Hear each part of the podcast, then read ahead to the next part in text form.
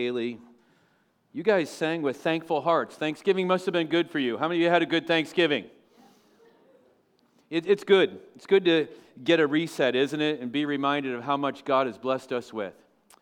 And what a blessing to see Jim Horn back with us. Jim, I am really thankful to see you this morning. And you hate that I just mentioned your name, don't you? You hate it with a passion.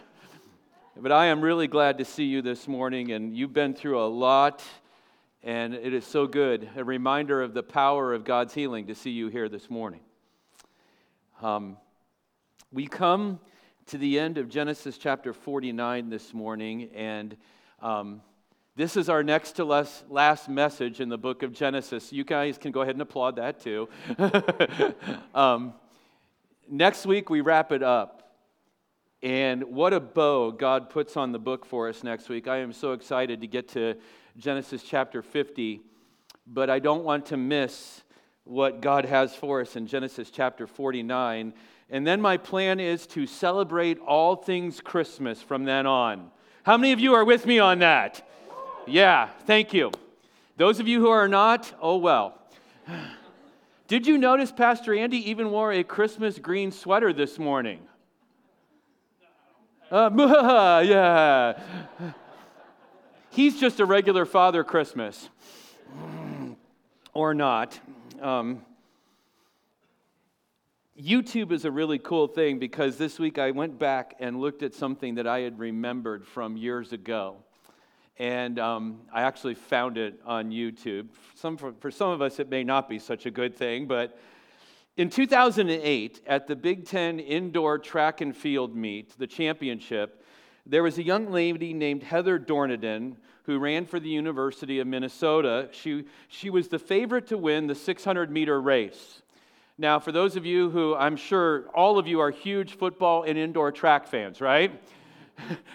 the indoor track meet is, is different than an outdoor one meet. It's shorter, it's a shorter track. It's a 200 meter track, which means she had to do three laps and for those of you not familiar with the 600 meter uh, race, it is a full out sprint for three laps, 600 meters. Um, on an outdoor track, that would be like a lap and a half. Those of us who have run before know that even just one lap around that track and we're wheezing and ready to die, right? 600 meter race, three laps. She's the favorite to win, and she set her race up really well. By the time she comes to the end of the second lap. She is in second place where she needs to be, and she's about to kick it into high gear. As she kicks it into high gear, she passes the person in first place, and she makes the mistake of cutting in just a little too soon. And as she cuts back into lane one, her, her heel is clipped by the stride of the second place runner, and she goes down in a heap. And I mean, she rolls. The commentator at the time, and I had to go back and listen to it because I, want, I thought I had heard this before, and it's true. He says this There's no point in even getting up, she's out of it. There's no point in even getting up, she's out of it. Okay, those of you who like Hollywood endings, you're going to like how this ends. You already know what's going to happen, right? There's five racers in the race. She gets up she, the, the way she fell was kind of fortuitous. I told you she rolled. She somersaulted twice, came right back up on her feet. Doesn't do the typical thing like checking for bleeding and bruising like I would do, right? She gets up and she takes off sprinting. She only has 200 meters left. By the time she gets to the second turn of four turns, she's already clipped off two of the, of the racers. She has three to go. Wouldn't you know it? She got up and sprinted, and she won that race by the slimmest of margins. If she would have listened to the commentator, she would have done what? She'd have stayed down. Over the last few weeks, we have witnessed and we have brought this to bear several times that Jacob finishes well. Jacob had that Heather Dorniden in him. He had, he had had plenty of trip ups and he had plenty of obstacles in his life. Many of them were self induced falls, if you will. He had faced a lot of adversity. It was full of hard knocks and sin and disappointment and harsh adversities. And quite honestly, I don't think any of us would have faulted Jacob if he'd have just stayed down. Jacob, just stay down. you know, there's no point in even trying to get to the finish line. In the book of Hebrews, chapter 3, we read this that we are to hold fast our original confidence firm to the end. Firm to the end. And this morning, church, as we begin and we, and we look at Jacob one last time, I, I am so glad that we have Jacob's example for us in the scripture. He held on firm to the end. And we're going to see that in the, in the last half of Genesis 49 this morning. And there is this reality, and I believe it with all my heart. If you are here this morning and you are in Christ, if you are a follower of Jesus, He will hold you to the end. Do you believe that, church? He will hold you to the end. But there is also this reality that while He holds us to the end, we ourselves have to persevere to the end. There's the both and of it. We, he's holding us till the end, but we have to persevere. We have to stick with it. We can't give up. We have to keep going. And the truth of the matter is, as long as we're aware that He's holding us fast, we will persevere to the end. Jacob models perseverance to us and I want you to see it this morning as he pronounces the last of his blessings to his son, and then just even in the way that he passes away in our text this morning. So if you have your Bible, Genesis 49 this morning, verse 13 was where we're going to pick up. Remember, last week we saw the blessing, which really wasn't much of a blessing on Reuben and on Simeon and Levi, and then we saw this unexpected blessing on Judah. And so now he picks up again with birth order here in verse 13. And we'll go to the end of the chapter. Zebulun shall dwell at the shore of the sea. He shall become a haven for ships, and his border shall be at Sidon. Issachar is a strong donkey, crouching between the sheepfolds. He saw that a resting place was good and that the land was pleasant, so he bowed his shoulder to bear, and he became a servant at forced labor. Dan shall judge his people as one of the tribes of Israel. Dan shall be a serpent in the way, a viper by the path that bites the horse's heel so that the rider falls backward. I wait for your salvation, O Lord. Raiders shall raid Gad, but he shall raid at their heels. Asher's food shall be rich. He shall yield royal delicacies. Naphtali is a doe let loose that bears beautiful fawns. Joseph is a fruitful bough, a fruitful bough by a spring. His branches run over the wall. The archers bitterly attacked him, shot at him, and harassed him severely. Yet his bow remained unmoved. His arms were made agile by the hands of the mighty one of Jacob. From there is the shepherd, the stone of Israel. By the God of your father, who will help you, by the Almighty, who will bless you with blessings of heaven above, blessings of the deep that crouches beneath, blessings of the breasts and of the womb. The blessings of your father are mighty beyond the blessings of my parents, up to the bounties of the everlasting hills. May they be on the head of Joseph and on the brow of him who was set apart by his brothers. Benjamin is a ravenous wolf, in the morning devouring the prey, and at the evening dividing the spoil. All these are the 12 tribes of Israel. This is what their father said to each of them as he blessed them, blessing each with the blessing suitable to him. Then he commanded them and said to them, I am to be gathered to my people. Bury me with my fathers in the cave that is in the field of Ephron the Hittite, in the cave that is in the field at Machpelah, to the east of Mamre, in the land of Canaan, which Abraham bought with the field from Ephron the Hittite to possess it as a burying place. There they buried Abraham and Sarah, his wife. There they buried Isaac and Rebekah, his wife. And there I buried Leah. The field and the cave that is in it were bought from the Hittites. When Jacob finished commanding his sons, he drew up his feet into the bed, breathed his last, and was gathered to his people. What a beautiful description of death. What a beautiful description of death. I know that's a weird thing to say, but I hope when you die, you're gathered to your people. Not necessarily your family, but to your people. And that's our desire. Let's pray this morning before we open God's Word. Our Father, I pray this morning that you would give us that hopeful confidence that Jacob left this life with. Lord, I pray that you would give to us that big view of God that Jacob had right up till the end. And Lord, I pray that, that even we would learn lessons from Jacob this morning as he parented and grandparented right to the end, I pray. Do that work in our hearts, I ask, in Jesus' name. Amen. So this morning, as we talk about finishing well, and, and, and, and notice we want to talk about finishing well. And to finish well, you kind of have to forget what's in the past. How many of you have things in your past that are forgettable? How many of you have a lot of things in your past that are forgettable? One of the ways that we're going to finish well is by forgetting what's in the past and, and even following the example of Christ, laying a hold of those things that are ahead of us. But as we finish well this morning, I want us to see three things here. One, that Jacob parented well right to the end. He parented well right to the end. Secondly, I want us to see that he finished with a mammoth. I have in my notes big view, but I changed it on the fly. I'm allowed to do that. I'm the one who wrote the sermon. He finished with a mammoth view of God. Thirdly, he finished with a hopeful confidence. So let's delve into this this morning. Beginning at verse 13. Jacob, by now, is a, is a grandfather.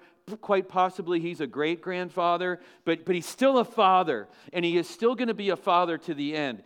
And so, what you have here is him pronouncing these blessings, and, and I believe that he got these blessings from, directly from God. As he's pronouncing these blessings, these, these are given to him by God as he's, as he's handing them out to his sons. And, and you would think that the sons of his handmaids, of, of, of those women who really weren't his wives, but were the servants of his wives, you would think he would pronounce less of a blessing on them. But what we see here this morning is that he took his responsibility to those sons very seriously in, in providing these blessings. And so he begins in verse 13 with Zebulun. And it says that Zebulun would dwell at the sea. But actually, if you look on a map and, and if you take the time to do that, you'll find out that Zebulun didn't settle right by the Mediterranean, but he settled in an area on a, on a well known trade route that ran between the Mediterranean and, and the Sea of Galilee. And that's where Zebulun was. And so, Zebulun literally, his, his area, the tribe that he ended up living in, the area that he ended up living in, was fed by the sea from both ends was fed by the sea from both ends. It was on this important trade route. And, and, and then you continue on in verses 14 and 15. And if you can tell, I'm not going to spend a lot of time unpacking all these different blessings this morning. I think there's greater meat here than just these blessings. But in verses 14 and 15, we have Issachar. It was a tribe located just south of where Zebulun was, in, in, a, in a very fertile area there in the land of Israel. And so he was going to be a strong tribe full of warriors and what's interesting is he says, You're going to become a servant at forced labor, there at the end of verse 15. What's interesting about the tribe of Issachar is they, they lived in this great fertile land and they should have been able to succeed very well, but they willingly gave themselves into slavery. And they, they, this prophecy comes true of them. They became servants by choice to many. Verses 16 and 17 deal with, with Dan. Anybody know a famous person who came from the tribe of Dan? One of the judges? Samson. Samson came from the tribe of Dan. And so, whenever he says, You will judge your people, that came very true in the person of Samson. They eventually left the inherited land that they had been given. They were run out by the Philistines and, and, and what is today in presently known area of Palestine. The Philistines became the Palestinians. And the Philistines were, have constantly been a thorn in the side of Israel. We shouldn't be surprised that they still are today. And if you were paying attention when, you, when Dave read the psalm this morning, Israel has been under siege for a long time, haven't they? But God is still on his throne. But it's interesting to note that, that in the middle of all of this, in, in the middle of, of Dan and being prophesied that he's going to judge his people, but he's going to be a serpent in the way, a viper by the path that bites the horse's heel. He's, he's going to have a, he's going to have offspring that they're going to be up to shenanigans, is really what he's saying there. They're not going to be a great people. In the middle of all of that, Jacob what seems to be in the wrong place for this, he just blurts out verse 18. Take a look at verse 18. I wait for your salvation, O Lord. What's interesting to me is he's doing this in the list of, of the blessings, and we pointed out last week that these blessings aren't always the kind of blessings that we think about, these happy things. These blessings that he's pronouncing on his sons, it's as if Jacob realizes that the only hope for his children is God's salvation. As he's pronouncing these things that really aren't great blessings on them, he just blurts out, I wait for your salvation, O Lord. I know this is a touching subject, and this is, this is one that's hurtful for many of us in this room. But, but we all, as parents, and specifically parents of adult children, of, as grandparents of children who are walking away from the Lord, we struggle with that, do we not, parents? We struggle with that. We wrestle with that. God, what did I do wrong? God, what could I have done better? Why is it? And, and we turn our prayers to be about us rather than praying to an all powerful God who is their salvation. And notice what Jacob does here. He understands that the only way that Dan or Naphtali or Issachar or Simeon or Levi or any of his sons are going to turn out, the only way it's going to happen isn't in his great parenting techniques, which he did not have. It isn't in the inheritance that he left them. It isn't the legacy that he has given to them. It's not even in the blessings. The only way that they're going to make it is if God is their salvation. Parents of young children, parents of young children, pay close attention here this morning. Do not fall into the trap that the world wants to set for you by making your children your God. They're not your children, by the way, they're God's children, are they not? They belong to Him. And we fall into that trap very easily. We get our little Instagram posts of our perfect little children in perfect little fields at fall with perfect little pumpkins. And what and every parent knows that just off the other side of the camera are 10 pumpkins that that kid has broken. right? And in the world that we live in today, we, we begin to believe the lie that we can have perfect children. We don't have perfect children, we have a perfect God. And the only hope for our kids is if we humbly just beg of the Lord, God, I wait for your salvation for my children. Wouldn't it be nice if we knew the switch that there was to flip in our children's heads? How many of you parents would sign up for that? If I just knew the switch, I could flip. There's no switch. It's the work of the Holy Spirit on a child's heart and we have to beg God for it every day. And we have to model that it is a good thing to live under the authority of God to our children. That's the one thing we're called to do, that, that we're to model that God is a good and loving authority, and it's good to be submitted to Him. And then we have to leave it all and the rest in God's hands, don't we? And Jacob, as he's pronouncing these blessings, he, he, he, he says this. He says, Your salvation. And what's interesting to me is the Hebrew word for that is Yeshua. And he basically is saying, I am waiting for the Messiah. I am waiting for the Messiah. I'm waiting for the one who can save my children. I am waiting for your salvation, God. Can I point this out while I'm pointing out bad parenting this morning? And I know this because I, I'm an expert at it. Really bad parenting is parenting as if you can be your child's salvation. Parents, can you do anything to save your children? It's a humbling thing, isn't it? You can't even keep your kids from being sick. Have you figured that out yet? You can't keep your kids from making bad choices. You can't keep your kids from being sick. You can't keep your kids asleep. I know because I see your faces on Sunday morning. I know that because I had kids I couldn't keep asleep too. It's the beauty of grandchildren. When they don't sleep, you send them away.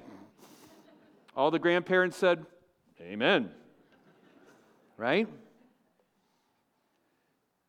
But what an example he sets to us. Those of us who are grandparents, And some of you who have the joy of being great grandparents in this room, what a model Jacob sets for us. You can't save your grandchildren, but you can pray them to the one who can.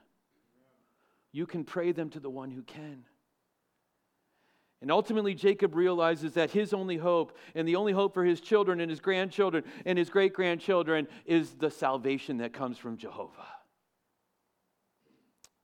And then he continues on in verses 19 through 21, pronouncing blessings on Gad and Asher and Naphtali, basically predicting prosperity and riches and victory for them. And then I want to skip down to verse 27, where he pronounces the blessing on Benjamin. Benjamin is a ravenous wolf in the morning, devouring the prey, and at evening, dividing the spoil. What's interesting about that is, is that of all the tribes of Israel, probably the fiercest ones, the ones that you would not want to tangle with, would be the Benjamites.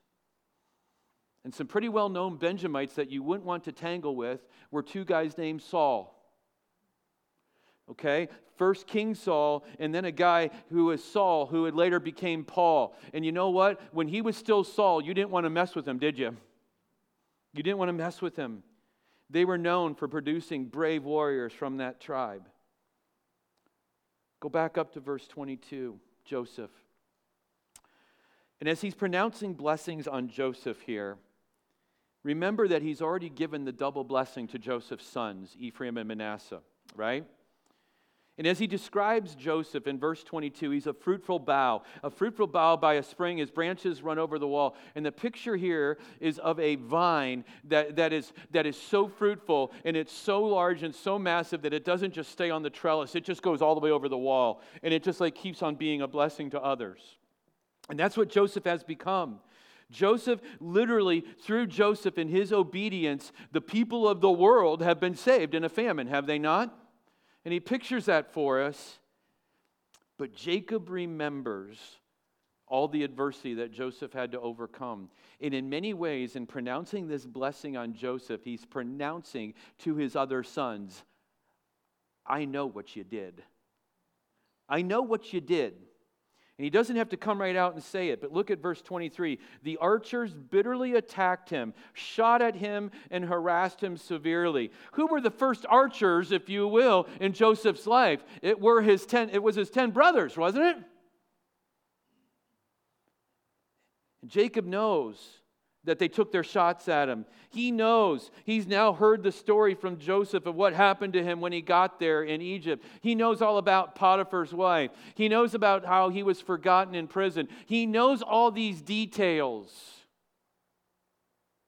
And he says this Joseph, in spite of it all, noticed hmm, your bow remained unmoved in verse 24. You were faithful. You were faithful. You didn't let it change you, you didn't let it affect you. Which leads us right into our second point.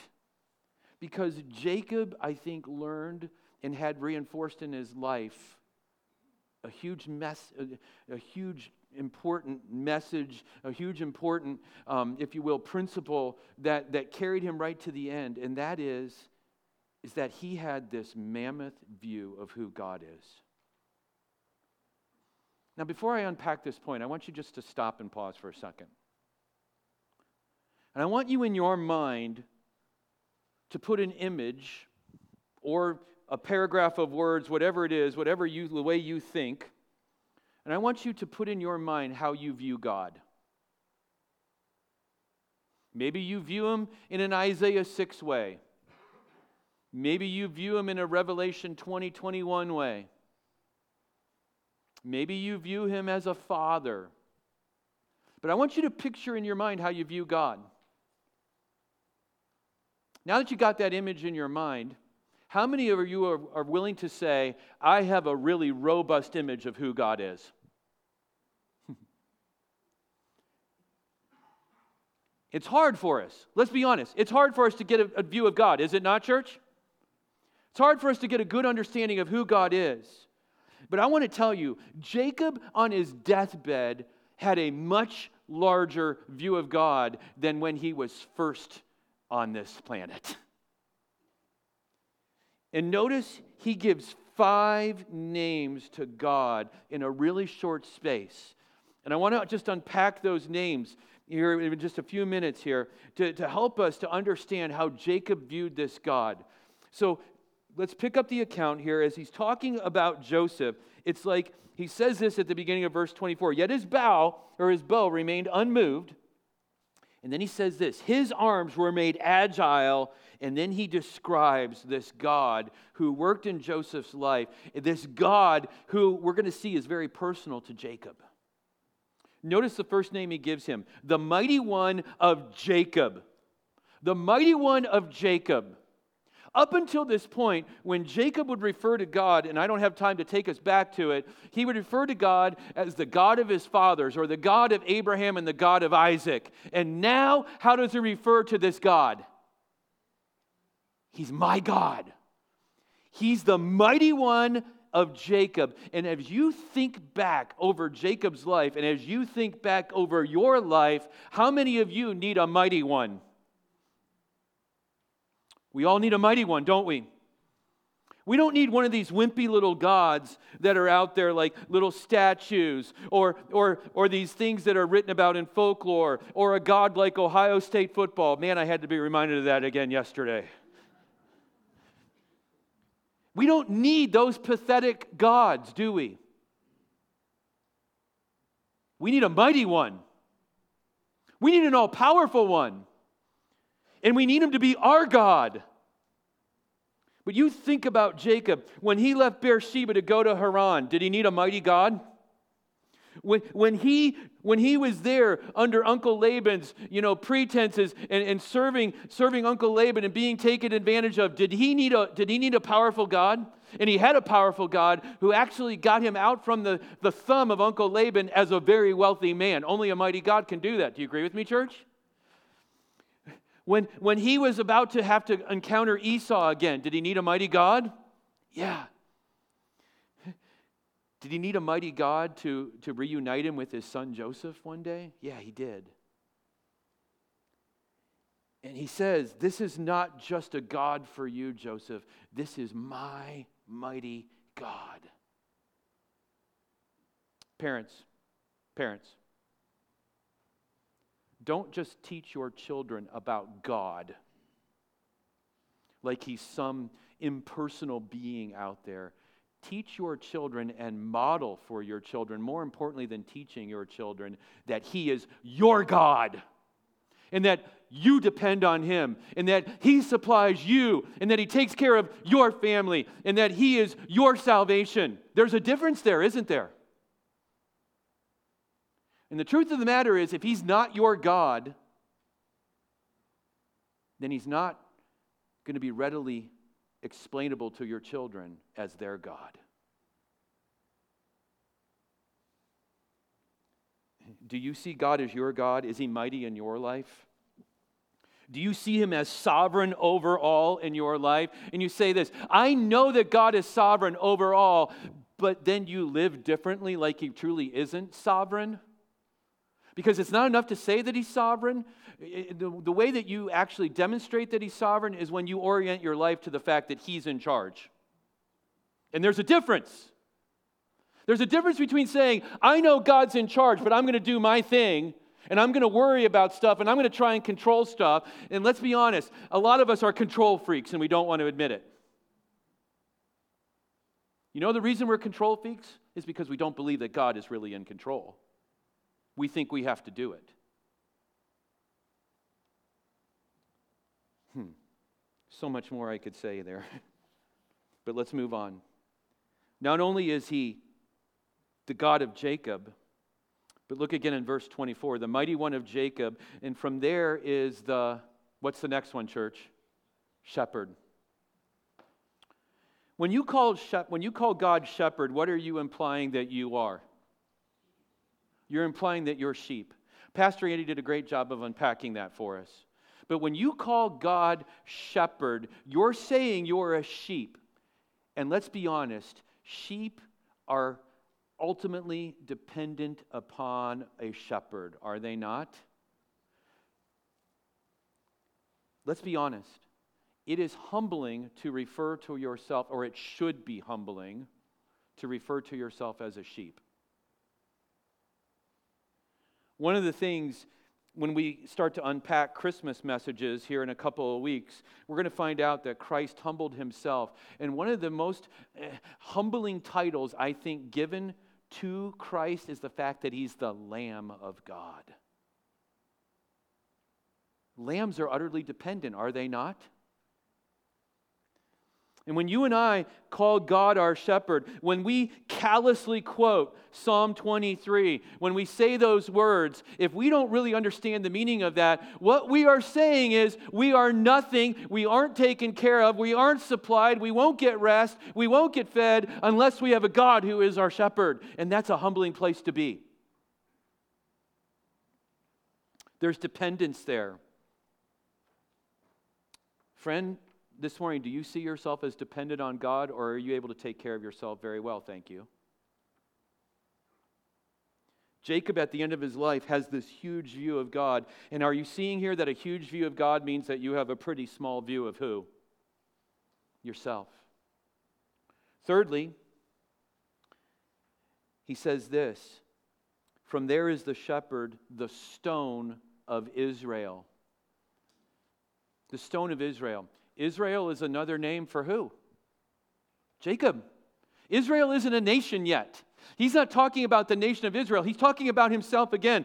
And what he's saying is, He is my rock. He is my foundation. He is the one I can depend on.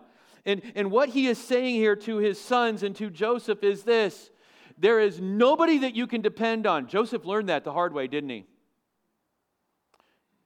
There's no one you can depend on other than the rock, other than the stone of Israel, my rock.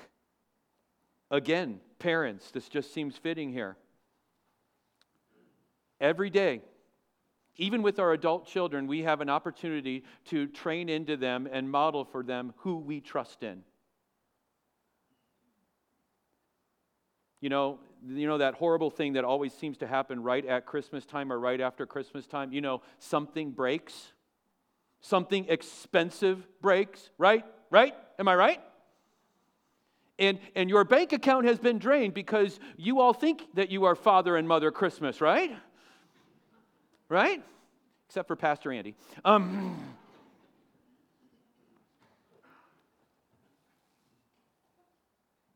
and what happens? You begin to worry, right? You begin to fret over it. Like, who's going to pay these bills? Do you ever find yourself doing this? God, I just want you to know, I'm sure you're aware of this because you know all things. Your car broke down. now, you might think I'm being disrespectful. I'm not. Whose car is it? Your dishwasher broke, and I'm not sure if you want us to start hand washing or if you want to fix it. I'm not being disrespectful. It's his, right? Or do you do this? Okay, I can pull a couple extra shifts. I can do this. We can we can shortchange a couple bills here and we can make this happen. Now, I'm not saying that God didn't give you a brain to do that stuff with, but who do you ultimately depend on? What do your kids see, parents? What do they see? And who do they see as you depending on? When they stand at your casket, are they going to say, my daddy was such a good provider. We never needed anything. Or are they going to say, My daddy connected us to God, who was our great supplier? Because there's a difference there. There's a difference there. Continue on. Verse 25 By the God of your father. and he's directing this right to Joseph. And he's passing this on to, to Joseph. And he says, Trust in the God of your father. And I love this This is, this is like, this is parenting like, like 400 graduate school level here, but this is really good stuff. When you pass on to your children, I know you can't save your children, but you can pass on to your children. You can depend on this God who has been a faithful God to your father. He's, he's teaching Joseph here, he's showing to Joseph here that, that this God is powerful, that this God is trustworthy, that this God is a good God. This is a God who can be depended on.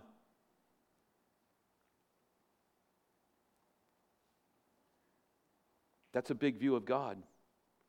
And then he ends up by saying this He's the Almighty One, the El Shaddai, the God of blessing. And then he, then he pronounces all these blessings. And the only way that he can pronounce the blessings in verses 25, 26, and 27, or verses 25 and 26, the only way he can pronounce those blessings on Joseph is because there is a covenant keeping God. So Jacob finished well by parenting to the very end. He finished well by having this mammoth view of who God is. And, and let's just stop and think about that. Does it really matter the things that we really care about in life if we don't have a big view of God? Think about it. So if you don't get that promotion, or don't get that bonus that's supposed to be coming to you at year end, does it really matter if you have a mammoth view of God?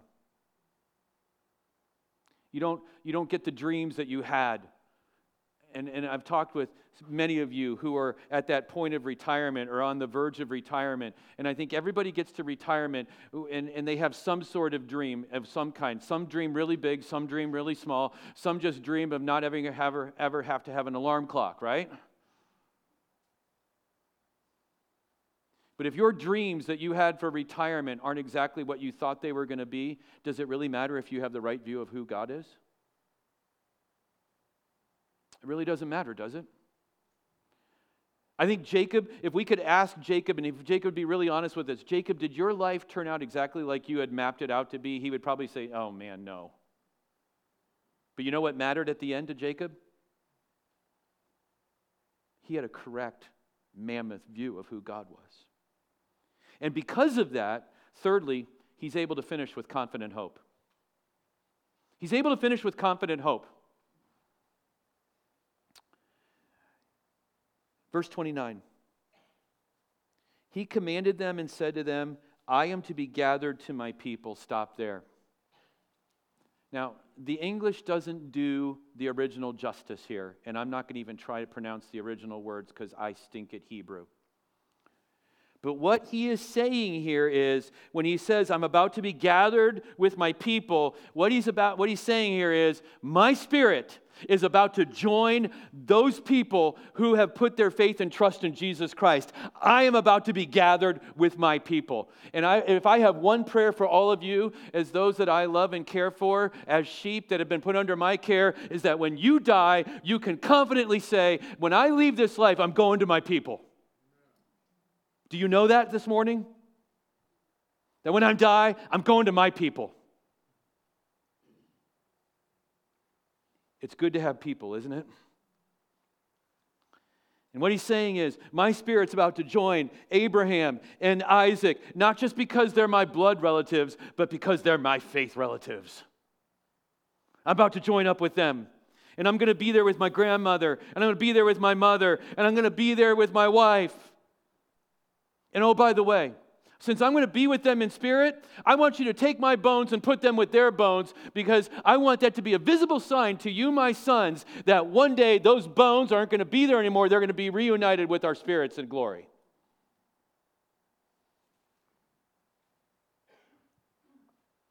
I do a lot of funerals. Duh, right? I do a lot of funerals.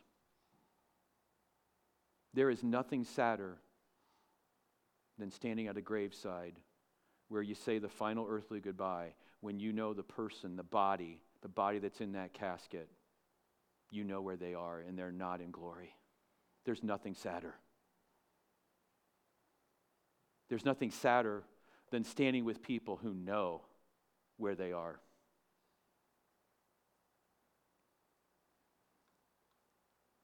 by God's grace, I'll live long enough, by God's grace, not predicting, not presuming on God, but by God's grace, I'll live long enough to do many of your funerals in this room. Nothing gives me greater joy at a funeral than to be able to confidently say, based upon this person's testimony and the way that they lived their life, I know that the words of 1 Thessalonians 4 are true. That one day this grave is going to blow open and that body is going to be reunited with their spirit in heaven. And nothing makes me sadder than to walk away from that graveside with doubt in my mind. He's saying here, I'm looking for a city, like Hebrews 11 says. I'm looking for the city, kids. I'm looking for the city whose builder is God. And I'm about to get there. And he's finishing with a confident hope.